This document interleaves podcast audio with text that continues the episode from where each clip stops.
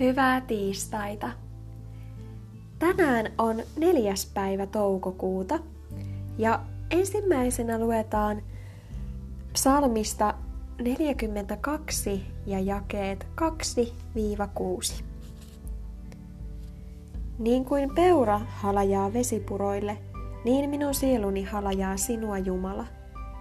Minun sieluni janoo Jumalaa, elävää Jumalaa. Milloin saan minä tulla Jumalan kasvojen eteen? Kyyneleeni ovat minun ruokani päivin ja öin, kun minulle joka päivä sanotaan, missä on sinun Jumalasi. Näitä minä muistelen ja vuodatan sydämeni.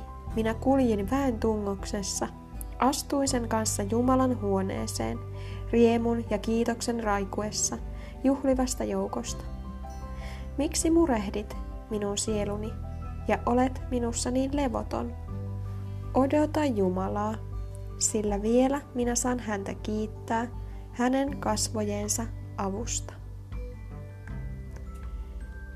Ja seuraavana mennään Paavalin kirjeeseen Efesolaisille lukuun kolme ja sieltä jakeet 13-21. Siksi minä pyydän, ettette lannistuisi niiden ahdistusten vuoksi, joita minä teidän tähtenne kärsin, sinne, sillä ne ovat teidän kunnianne.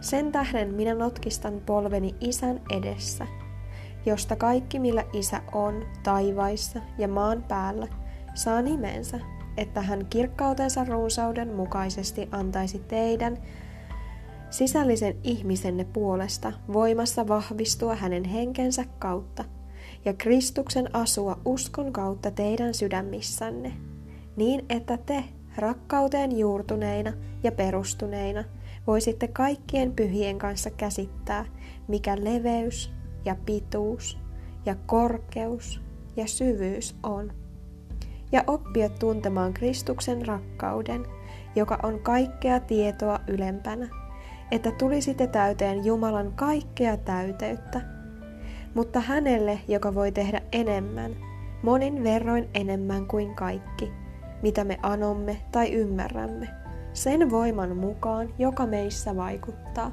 Hänelle kunnia seurakunnassa ja Kristuksessa, Jeesuksessa, kautta kaikkien sukupolvien aina ja iankaikkisesti. Amen. Ja sitten luetaan vielä Johanneksen evankeliumista. Ja sieltä luku 16, jakeet 23-30. Ja sinä päivänä te ette minulta mitään kysy. Totisesti, totisesti minä sanon teille, jos te anotte jotakin isältä, on hän sen antava minun nimessäni. Tähän asti te ette ole anoneet mitään minun nimessäni. Anokaa, niin te saatte, että teidän ilonne olisi täydellinen. Tämän minä olen puhunut teille kuvauksilla, mutta tulee aika, jolloin minä en puhu teille enää kuvauksilla, vaan avonaisesti julistan teille sanomaa isästä.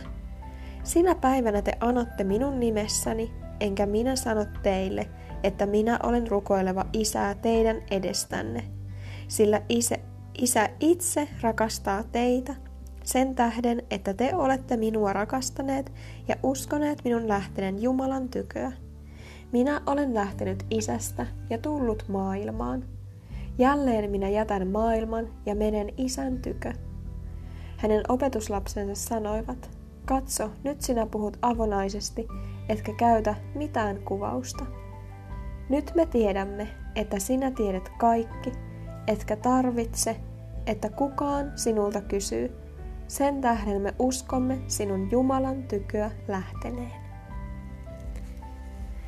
Ja sitten on vielä kaksi raamatun paikkaa.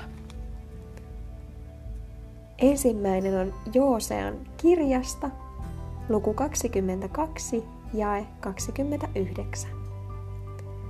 Pois se, että me kapinoisimme Herraa vastaan ja kääntyisimme tänä päivänä pois Herrasta. Ja viimeisenä Matteuksen evankeliumista luku 11 ja 6. Jeesus sanoo, autuas on se, joka ei loukkaannu minuun.